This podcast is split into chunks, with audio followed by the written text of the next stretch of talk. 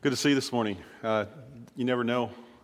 You know, if I was on the East Coast where I used to live uh, on a day like this, nobody would show up for church because uh, you guys are much more hardy in regard to your approach toward winter. You're going like, ah, it's not a big deal.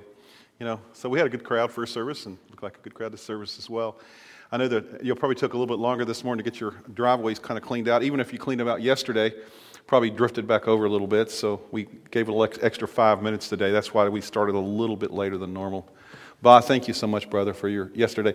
Last night, I was getting ready to go outside and, uh, and, uh, and uh, go out and shovel off my driveway and uh, mow. And I said to my wife, I already had my coat on, you know, and I hadn't, hadn't, put my gloves on and stuff. And I look out the door, and here's one of my friends out, out with his tractor doing my driveway. And I'm going like, yes! that was a blessing. So you blessed me last night, okay? Thank you. He's all the way to back this morning. I don't know why you back there. Usually you're over here. I don't know what the deal is, you know. Okay. Uh, we're, we're in the second week of a series called Greater. Uh, greater, when you think of the term greater, sometimes we get confused because if we look at it from the world's terms, uh, we're thinking about, you know, the whole idea of like, well, you know, if God wants me to do greater things, you know. And the reality is, is that as I was coming up here this morning, this is what I do almost every week. Before I come up here, as I'm praying, as I'm singing, but also I'll pray a little bit too uh, before I come up, and I'm going like, you know, God, less of me and more of you. That's my prayer every week. Less of me and more of you. God, I mean, I'm not up here so that people can say, "Oh, Bill, that was a great sermon." Whatever you can say that if you want to. I do like encouragement. You know, if it was a bad sermon, just don't say anything.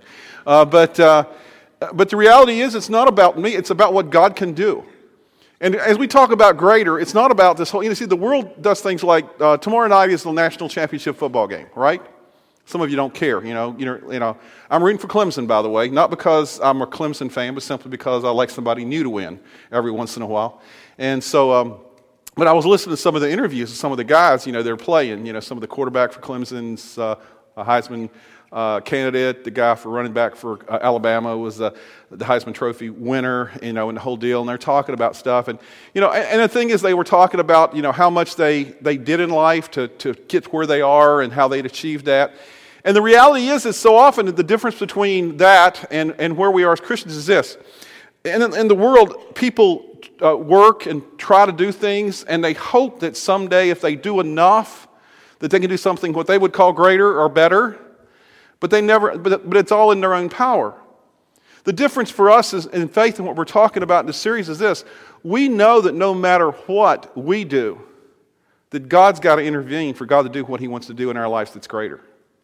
It's not about us, it's about Him. And that's what we talked about. Last week in the first message, if you, didn't, you weren't here, you can go to our podcast and listen to that as well. It was out of 1 Kings 19, verses 19 through 21, where we're introduced to a guy named Elisha. Elisha. There was a guy named Elijah that's kind of the rock star of prophets in the Bible. But Elisha was the guy that came after him. And, and we were introduced last week because Elisha was introduced for the first time. He was the guy that in a real sense that, uh, that, that Elijah placed his mantle, placed his cloak upon to say, You're going to be the guy that's going to follow me. And so we saw that in chapter 19. And then we go through several chapters at the end of 1 Kings that really Elisha doesn't really play much of a role. It's all about Elisha and other prophets as well. And then we get to 2 Kings chapter 3 before we really, or chapter 2, before we really see Elijah, Elisha show up again. And it's really, if you want to really see, read some really great, cool scripture, uh, really cool scripture. Go to First Kings or Second Kings chapter one and two because that's where Elijah, Elijah is taken up to heaven. He doesn't even die. God just takes him up in a chariot of fire. He's one of two people in Scripture that we know of that didn't, die. The other was Enoch. Enoch was the father of Methuselah in the Old Testament. It says that he was no more. Didn't say he died. It says he was no more. I don't know what that means, but uh, it, uh, obviously, there was nothing to talk about his death. But the thing is, Elijah is taken off. And after we see that, what happens is um, we come to chapter 3 of, of, of uh, 2 Kings, and we see this a guy, Elisha, comes into the, into the scene. Now, let me, let me kind of set it up for you this morning. 2 Kings chapter 3. What had happened up to this point in time is that the nation of Israel had been divided into two kingdoms the northern kingdom, which was called Israel, and the southern kingdom, which was called Judah. And and before that, and during that time, there was a king that we talked a little bit about last week. There was the, the nemesis, in the sense of Elijah. His name was Ahab, and he had a wife named Jezebel, yeah, that's a really famous name. Uh, probably not. Probably don't name your kids Jezebel. Has a lot of implications. Uh, you know, if you do. Uh, and, and, the reality was is that was who it was. Now Ahab had died, Jezebel had died, and now their son uh, had come along as the king of Israel, the northern kingdom, and and Jehoshaphat, a really cool name that you probably will not name your kids either. Uh, Jehoshaphat was the king of the southern kingdom of Judah. And so what had happened is there's this other group of people called the Moabites, and the Moabites were people who were ruled over by the Israelites, and they had been under the thumb of Ahab and all this stuff. And obviously, the Moabites were like huge, I mean, big time shepherds. They had lots and lots and lots of sheep. You know why? Because in this chapter, as we read about, the setting is this: is the Moabites had rebelled against the Israelites, and they didn't want to pay tribute to them anymore, because what they had to pay, I don't know if it's every year or ever so often, but it said their tribute was a hundred thousand sheep. Now that's a big sheep business. That's all I can say. You know, it's a big time shepherd. They don't want to do that anymore, so they, they rebel. And, and so the thing is here is that the king of, the king of uh, Israel, the king of Judah, and another king of Edom comes together. They make a plan to go out and to, to uh, put down this rebellion. And um, as they do so, um, things aren't going according to plan. Uh, they come together, they're going to march, going, things aren't going to go going according to plan. Um, let me ask you a question this morning as we think about this. Do you have anything this week that you really anticipated you were going to do and it didn't go according to your plans? I mean, you know, anything. It could be something small, something big. Hopefully, it's not as big as this, as we talk about in a minute. But, uh, I mean, all of us probably relate to that. We make plans, we, we, we plan we, things, and then things happen to us, right? Things happen to us. So, we come to this, and so if you have your Bibles in whatever format you look at them in, um, turn to 2 Kings chapter 3, verse 9. And we're going to look at a few verses here. 9 through 20 is going to be where we're going to focus our attention today in this story, because I love this story. It teaches us so much about what it means to live the greater life that God wants us to live. Verse 9 says this So the king of Israel set out with the king of Judah and the king of Edom. And after a roundabout march of seven days, now why they marched around for seven days, it says a roundabout march. They were just marching around in the desert. They're out in the desert. It says uh, uh, uh, for seven days, the army had no more water for themselves or for the animals with them. Now that's a big deal, right? I mean, these guys are getting ready to fight a battle and they have no water. Not only water for themselves or any water for the, for the, um, for the animals. And so what happens is in verse 10, what? exclaims the king of Israel. Has the Lord called us three kings together only to deliver us into the hands of Moab? It's funny. It really is funny to me how often God gets blamed for everything. Right? You know, this is not working out the way I thought it was going to work out, so it must be God's fault because He's the one that told me to do this. The problem is that if we will read Scripture carefully, very carefully here, the reality is that these kings had not followed God's, not been close to God for a long time. They weren't following God's plan. They were following their plan. But, you know, when it didn't go well, they, you know, they, they, they blamed God. They blame God. Verse 11. But Jehoshaphat, there's that really cool name, ask, Is there, and this is the king of Judah, is there no prophet of the Lord here through whom we may inquire of the Lord?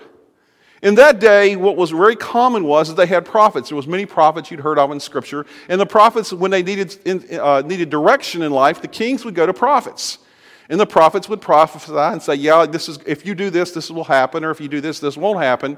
And sometimes they liked what they said, sometimes they didn't like what they said. But here we are, Jehoshaphat asked the question Is there no prophet of the Lord here through whom we may acquire of the Lord? And then an officer of the king of Israel answered, Elisha, the guy we met four chapters ago in, the Old, uh, in 1 Kings, son of Shaphat, is here. He used to pour water on the hands of Elijah Okay, this is his reputation right now. He is not a, known as the prophet, but he is a guy close to God because he was the guy that poured water on the hands of the real guy who was the rock star prophet, Elijah. So Jehoshaphat uh, said, The word of the Lord is with him. Now, how do we know this? He must have had a reputation because of some things that had gone on, and we'll learn that in just a minute here. Some things that had gone on in chapter 1 and 2 but, uh, uh of, of 2 Kings. And so he, the Lord, word of the Lord is with him. So the king of Israel and Jehoshaphat and the king of Edom went down to him. Now let me say this Elisha Elisha was, a new, was in a kind of a new position as a prophet. Yes, he had been following around Elijah for a number of, number of we don't know, years. Uh, it kind of seems like there's a period of time there. And during this time, though, we read in chapter 1 and 2 of, of 2 Kings a couple of things he had done to show that God was with him. In chapter 1, when Elijah had gone up and uh, not died, but gone up into this chariot, been brought up in a chariot of fire, and he had left, his cloak was behind. Elisha picks up the cloak, and the first thing he does, which shows God's power in his, power in his life, is what does he do with the cloak? Anybody knows the scripture passage? He strikes the water of the Jordan River with it, and what happens? Cool thing happens. The water parts. And he walks across and he goes on, and some other prophets see him and they go, like, God is with that guy. I mean, not everybody can do the water trick, you know? God is with that guy. And we see that. And then and then something else happens. Uh, we don't know exactly the timing of it, but he's in another place and, and the water is not good and it's near a town or it's in a town called Jericho and he's in this town called Jericho. The water's bad, and, and they're talking about how it causes all these problems. There's no place that's, that's clean water. And so he goes through this, and you can read this in chapter 2 of Second Kings. Um, it's it's a story, a little story about how he tells them to do this thing, bring some salt and put it into the water, which kind of sounds kind of weird. Why do you put salt in water to make it pure? But he did, and, and the water becomes pure. And it says in Scripture that even to the, he said, it was pure from then on. Now, let me tell you, tell you how God's power is in regard to this. When we were in Israel just a few weeks ago, one of the places we went was Jericho. And as we went there, this, we, popped, we popped up this next picture. This is a picture of a, of, of a now it's this, they made this place where this water flows out. And this was the place, the stream, that Elisha, 3,000 years ago, put the water, uh, put the, he healed the water, they said, and it became pure. Guess what? That's the only pure source of water in Jericho to this day. Okay? When, when the Bible says it, it's true. And, and, he, and he did that. So Elisha did that as well, you know? Now, some other, uh, you know, there's some other things in the Bible that sometimes you read and you go like, what? Uh, there was one right after that as well, another story, and you can read this. And some of you read, I, I'll tell you these stories so that you'll read the Bible because, you know, some of you think the Bible is boring and you're cool. Maybe the Bible's cool and you're boring, is the problem. You know, and the reality is so the, the, the deal is this. Um, right after this, there's this really kind of strange story. And it says where Elisha is walking down a road and going toward a town, and these bunch of kids, I don't know how old they were, teenagers maybe, middle schoolers probably, and they, uh, and they were, no, I don't think so probably, but anyway, they're going down the road and they start calling names. And he called him Baldy. You know, I mean, how, can you think anything worse than to be called as Baldy? You know? I, you know, and I'm thinking, you know, that's pretty bad. They're making fun of the guy, but what, what he does at this point is he kind of curses them, and two bears come out of the woods. This is in the Bible. Believe me, you can read it. Uh, the two bears come out of the woods, attack the boys, and kill them. You're going like, boy, that is extreme in the Bible. Now, don't ask me to explain all that whole theology of that, you know. But it's just what happens. You're going like, really? Yeah, read the Bible. It's in there. The Bible's got all kind of cool stories like this, especially in this area of the Scripture. It's, it's incredible. And if you don't haven't read about Elisha before, read First and Second Kings and, and learn about him. Anyway, he does all these things. So he's kind of like these things that happened prior to this instance here, where the three kings come to him. That's the only things we know about Elisha up to this point. And, and, and so they come to him. And the kings had probably tried everything else because, once again, remember, they had not really been following God at all up to this point. The king, the king of Israel, who was the son of Ahab, was not even close to God. Jehoshaphat had a fear of God, but he really hadn't been following God. And he didn't know that any of God's guys were hanging around there. And the other king of Ammon, he, we don't know much about him at all. But obviously, none of them been following God. So, what do you usually do when you're trying to, you know, what they were doing is they had this water problem. They probably tried to solve it all themselves, come up with all kind of solutions, brainstormed. And what they ended up doing? they, finally, they finally decided, well, you know, nothing else is working. Let's try God. We do that all the time. Well, you know what? And I don't know what else to do, so let's pray. You know, if you can't do anything, you know, that's kind of our attitude sometimes. We try to come up with our own solutions. And the thing is, is sometimes when this happens, a need in your life passes, uh, brings you to a place where you have to re- you reach out to God. And I want to tell you that I think one of the teachings, one of the main things about this story today is this. This is the, next, this is the first big point. Your greatest need becomes a blessing when it drives you to depend upon God. If you're going through a, a really crummy time right now or have gone through a crummy time or, or whatever, don't always, we always think of it as a bad thing. That's just our mindset. It's bad, bad, bad things going on in our life. And it can be a bad thing, but God can turn it for good if He does something in our life. If He drives us to God to follow Him, even the bad things, the greatest need becomes a blessing when it drives you to depend upon God. See, so often we think that, you know, it's kind of like this quote uh, from one author. It says this God doesn't want me to use Him to meet my needs. That's not what He wants to do. He wants to use my needs to bring me to Him. It's a big difference. And so often, so often we just want God to kind of kind of uh, do stuff for us. So when the king of Israel came to Elisha, his needs were prompting him to look for a solution. But so Elisha pointed him towards God, who ultimately would be the only solution that they could have for this water problem they had. Now, as we read the next couple of verses here, I want to just point out something in these verses. Elisha, once again, what, what was he? He was not an experienced prophet, he was kind of a new guy on the block. But we will see an attitude in his life that he had, he had learned from his, his mentor, Elijah. Uh, he, this attitude. Um, kind of like looking at these guys, these kings, and going like, well, guys, you, you want God in your life now? After all this? And he learned it from Elijah because you remember Elijah, if you don't remember this, go and read this too. This is a little bit earlier in Scripture. Really cool story of Elijah. That's why he's a rock star. Uh, he, he was on Mount Carmel and, and he was going with it, having this, this, this throwdown with some guys who were the prophets of Baal. And, and they were all these people, and they were, they were the prophets that, that were following Ahab and Jezebel, and kind of like they were the ones that for them. And, and, and, and Elijah, the prophet, uh, he gets there and he kind of like gives them a hard time. He starts kind of like dissing their God, which in a sense was dissing the king and telling him, you know, your king's not, he, he's going like, you know, well, you know, God's not coming down and calling fire upon your pile of rocks and, and, and wood. Uh, he must be on a vacation. He must be asleep. Uh, and then he really says the re- he could be the, in the bathroom. That's what it says in Scripture. If you don't believe me, read it. I mean, he's kind of like, that's kind of an attitude, right? And these are guys that could kill. Well, Elisha comes to these three kings, three kings. In that day, we don't live in this kind of society, but three guys who every one of them had the power of life and death over him. Keep that in mind. And so, how does he respond to them when they say, Hey, we have this water problem. We want you to come up with some kind of plan? Verse 13 Elisha said to the king of Israel, Why do you want me? Why do you want to involve me? Go to the prophets of your father and the prophets of your mama. That's what he said. He said, You know, I don't want anything to do with you. Guys don't want anything to do with me, so I don't want anything to do with you. And, and, then, and then the king of Israel says, No, because it was the Lord who called us three kings together to deliver us into the hands of Moab. Once again, he blames God. And then Elisha responds, verse 14, great.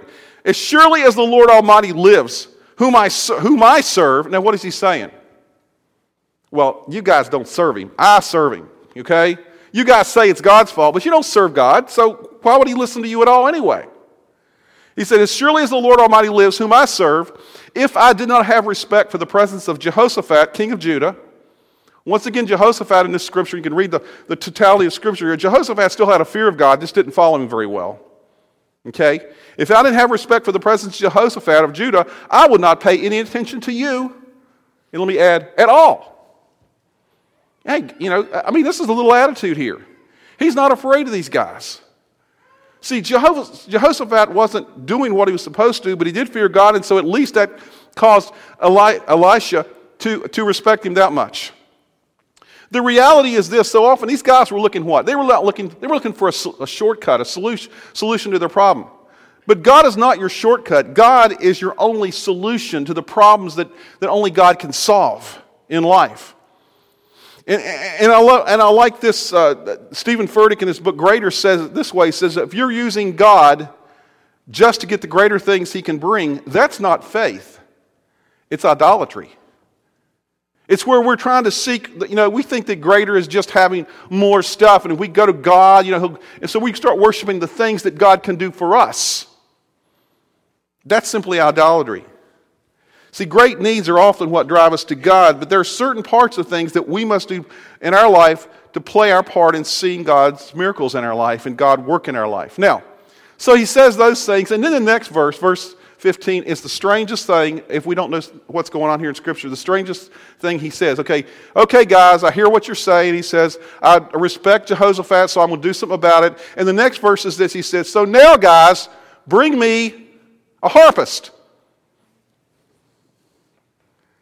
I need some mood music. I mean, it's kind of what the deal is, right? Bring me a harpist, you know? I need, some, and you're going like, what? Uh, when I was in Israel, we went to a, a, Messi- a, Messianic Jewish congregation. Show the next slide. And it, and it was this guy. This was kind of what the heart. And this guy, this, this picture is really kind of stretched. So this guy really was really tall and skinny, and not not as short and weird looking here. But anyway, uh, that's kind of the harp they're talking about. Not this big giant thing we think of nowadays. Probably a harp like that you carry around, you know, in your harp case, like your guitar case, and you know, do whatever. So in that day, it was really normal for prophets and people to worship and use music you know? And they use music because something about music touches the heart. Not only the head, but the heart. Uh, have you ever thought about it this way? You ever watched a movie without the music in the background? Probably not. Take away the music. I mean, st- certain scenes in a, in a movie, if you didn't have the music in the background, they'd be kind of like lame. Really, I mean, you know, like Jaws. Or the sound effects. You know, if it wasn't, you know, that, that whole thing, and, it, and it's getting closer and closer. It's like scary. And they play the music, and they play back, or, or a love scene, and they play love songs, you know. And, you know, and they play this, this music. Music has a way of connecting with the heart. Now, the idea here that the reason they did this is not because if you had music, you know, that it, God draws closer, but it makes your heart more attentive to the heart of God. That's what that's the idea was in here. And that's why we, you know, we use it as well. So the thing is, it's kind of the picture is this. These three kings come to, uh, uh, to Elisha, and, and they want a solution to their water problem. And he says, okay, bring a harp. And they start playing harp music. I don't know what, what the song was, you know? And, and, and they're kind of expecting, you know, some kind of thing about sending rain. And you just keep in your mind that there's music playing, and then this is what, and there, while the music's playing, this is what Elisha says. Then it happened when the musician played that the hand of the Lord came upon him. And he said, Thus saith the Lord. And he probably paused for dramatic effect. Make, and, and kids cried out too. Um, make this valley full of ditches. And they go like, What? That's not our deal. We want, we want water, not ditches. We've been out wandering around in the desert for seven days with a bunch of smelly animals. We have no water. We're tired. We're worn out. What are we going to do? And he says, What you need to do is you need to dig. Not a ditch, but ditches, plural. Lots of them. See, uh, what they were looking for is, is a magic trick from God. But faith is not a lottery ticket. Faith is a work order. Faith is something you do. And so often we simply think it's something we think about and then it happens, but no, that's not what faith is. Transformation, and we see this throughout Scripture, happens through participation in the purpose of God. The three kings came looking for a miracle, but Elisha gave them a set of instructions. And the question he was asking them is Are you willing to, pay, to play your part in the greater calling God has for your life? Are you willing to do the small thing so that God can do the thing that only He can do? And then in verse 17, he kind of says, he kind of concludes this part of the passage. He says, For this is what the Lord says, Elisha says, You will see neither wind nor rain. Yet this valley will be filled with water, and you, your cattle, and your other animals will drink. And then he adds this in verse 18 This is an easy thing in the eyes of the Lord. I mean, yeah, he will also deliver Moab into your hands, by the way. Now, what's the point he's making? The point is this only God can send the water, but sometimes he wants you to dig a ditch. Only God can send the water, but sometimes He wants you to dig a ditch. Let me ask you do you think God really needed these troops to dig ditches? I mean, what kind of God, what kind of God do you believe in? I mean, my God that I believe in, I think the God of Scripture is a God who could have simply said, like that, and there would have been a, not a ditch, it would have been like a, a lake filled with water instantaneously. That's the kind of God He is. So, why did He ask them to dig ditches first? What He's saying, and we see this in Scripture time and time again, He says, Show me your faith, and I'll show you my faithfulness. Many times, God wants us to participate in His miracles. Uh, for instance, Jesus, when He healed people, did He always just, do, just, just heal them instantaneously, or did He get them to do something first sometimes? Almost every time. I started looking at this. For instance, there was this guy who was a paralytic in Scripture. It means his hand was all, all gnarled and, and, and like this. And what does he say to the guy before he heals, or as he heals him? He says, he says to the guy, he says, stretch out your hand. I mean, that was hard to do for a guy whose hand was all like this. He said, have enough faith to, to make the effort to stretch out your hand, and then you will be healed. Another guy who was, who was brought by his friends Jesus, and he was on a mat, and he wanted to, uh, to walk, and he couldn't walk. And what did Jesus say to him? Did he say, You're healed? No, he said, Take, get up, take your mat, and walk. He said, Have enough faith, take the first step, dig the ditch of believing that I can do that part, that you to do your small part so I can do my greater part in your life. Another guy came to him that was blind. And Jesus takes some mud and he rubs it and he puts it on the guy's eyes. And what does he do? He tells him, Go and wash at the pool, the pool of Siloam.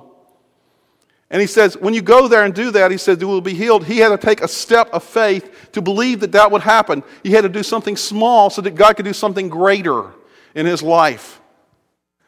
It, it, it, says this in James chapter 2, verse 26. It says, Just as the body is dead without breath, so also faith is dead without good works. What kind of ditches are you digging in your life? Uh, let me ask a question. I'm just going to kind of hit a lot of people here this morning. I'll make everybody mad at the same time. Um, and I don't care. Um, how many of you parents who have kids, young kids, older kids too, how many of you would say that you want your kids to love and serve God? Love and serve God. Is that your, how many of you would say that's your greatest priority? So, what kind of ditches do you need to do, dig to make sure that happens? Well, let me tell you something a ditch you need to dig. You need to make sure, if you don't want them to love God and serve God, don't take them to church at least a majority of weekends, which prove to them that God must not be a priority in their lives. Or don't speak words of encouragement and affirmation so that they know that they are in Christ and what that means. Or don't correct them because you are more interested in being their friend than in seeing them live life the way they need to live life. Because if you don't do those things, don't expect God to send the water until you dig some ditches. You have to do, you have to make those things a priority. You have to dig the ditches. If you want God to bless your life by blessing your kids and making sure they love and serve God, you need to dig the ditches you need to do. You want, you want God to bless you with more stuff in life? I mean, I'm not saying that's not that is priority because stuff I don't think is a real big priority with God, truthfully. But so often we say, God, you know, bless me with my finances. And uh, so, so what ditches, ditches, ditches, I can't talk, ditches do you need to dig there? Do you have a budget? I mean, that's a, if you don't do that, you don't have manage, you're not managing the money you already have. Uh, there's a real problem because the Bible talks about being stewards. That means managers of our resources. Do you tithe? Oh, I can't afford to tithe. Well, you know, that's, a, that's digging a ditch. That's in the sense saying, God, I will trust you with the 10% because I believe that you can do more with the 90% than I could with the 100% because I'm not as smart as you are.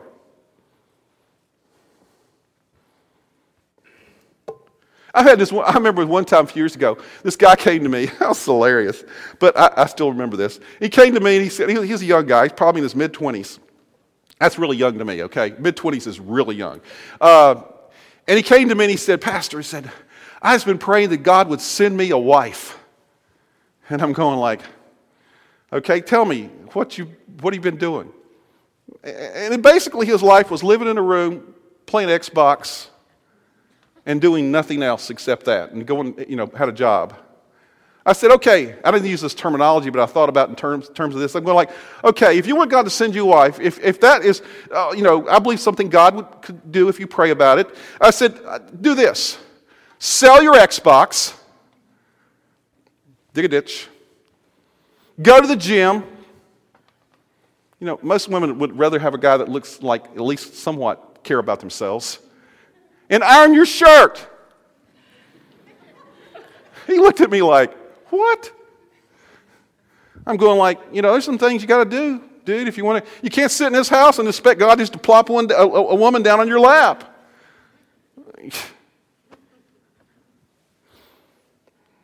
See, only God can send the water, but sometimes He wants you to dig a ditch. Okay? Last point. Real faith, and I think this ties, ties things together. Real faith believes big, but is willing to start small. So often in life, when we talk about this greater thing, we, th- we think about the end result.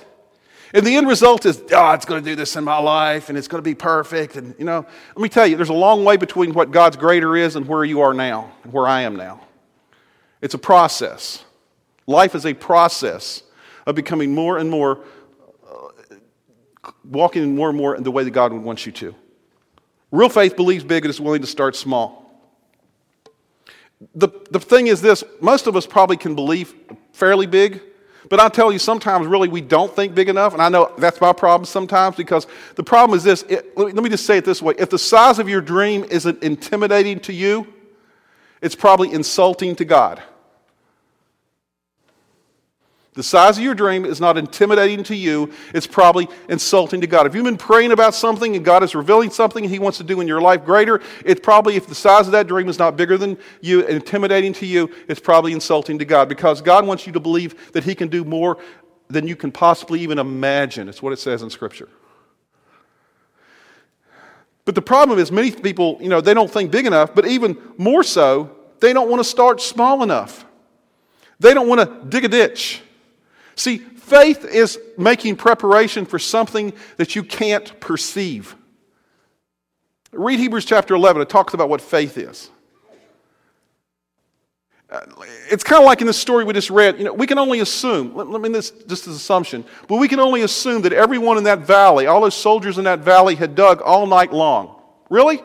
Yeah, they were soldiers. They've been told, dig ditches. So, what do soldiers do if they're good soldiers? They dig ditches. Now, probably, this is a long time ago, they probably didn't have, you know, caterpillar machinery. And they probably, no, no, they didn't. And they probably didn't even have really decent shovels. They probably had sticks and hands and things like that. So they were digging ditches to whatever way. And so obviously, if they dug all night long, they hadn't probably made a lot of progress, but they had started digging the ditches. And they probably hadn't finished the irrigation system. But you know what it says? Verse 20 the next morning, about the time for offering the sacrifice, there it was. Ta da! Water flowing from the direction of Edom, and the land was filled with water. Did God wait for them to complete everything? No. He said, I want you to begin the process, take a small step, begin the process, and do what I ask you to do. dig a ditch. It's going to be a little ditch, but you begin the process. And then what I'm going to do is I am going to I'm going to do what, I, what only I can do. If you dig the ditches, God will bring the rain. That's what he's saying. That's the lesson here. That's the sense of what God wants us to do. So, as we wrap this up and close, let me ask you a couple of questions. What ditches is God calling you to dig? What ditches is God calling you to dig? That's the first question. And secondly, and together with this, are you available? Are you willing to go dig? What are the things in your life that God has told you about, but you just haven't started? Because the reality is, is it's not like He's waiting for you to be able, because guess what? You are able to do what He calls you to do. But it's the first step toward what He wants to do is a greater life. He's waiting for you to have the faith to get started. And what God is telling us is that we need to believe big, but we need to start small. And how we do that, we put our faith in action by digging some ditches. So, what are the ditches in your life that God wants you to, to dig? I gave you a few examples today, but you can think of a lot more. In regard to your relationships, in regard to your, your family, in regard to your jobs, in regard to, you just go through the whole list of everything in your life. What are the small things that God says, do this first so I can do what I, only I can do? Are you thinking big, God sized things, but are you starting small and being willing to do that? Let's pray. God, we turn to you this morning, and we would ask that you would allow us, in a, in a real sense, to realize that, God, your, your thoughts are bigger than our thoughts. Your plans for our life are greater than our plans. And it may not even be what we think of as greatness, God. Maybe it's, maybe it's something that actually that the world would say is, is, is lesser. But God, we're not, we're not to, to judge and rule things by the world's standards. We're to, we're, we're to uh, uh, go after things that are according to your plans, God, for our lives. All of us in our lives, God, probably have ditches we need to dig. The small things we need to start. We need to start somewhere. If it was nothing more than getting a kid's shovel out and digging a little bit, bit of dirt as a, as a visual, that needs to be the first start. Maybe it's something really small. Maybe it's this week saying, hey, God, I, I just want to spend more time with you this week so I'll know what it is. I mean, I'm going to spend 15 minutes with you each day this week, God, just looking at your word, listening to what it says, and asking the question, what does this mean for me? Maybe that's a start for us in digging the ditches you want us to dig. God, I pray that you would just guide us this week, that we would just uh, decide more than anything that we want to live the greater life that you want for us, God. And it's not judged, and it's not, like I said, it's not about, about the world standards of greatness, and that has nothing to do with this. This has to do with us being in tune with you, God, and allowing you to work through us.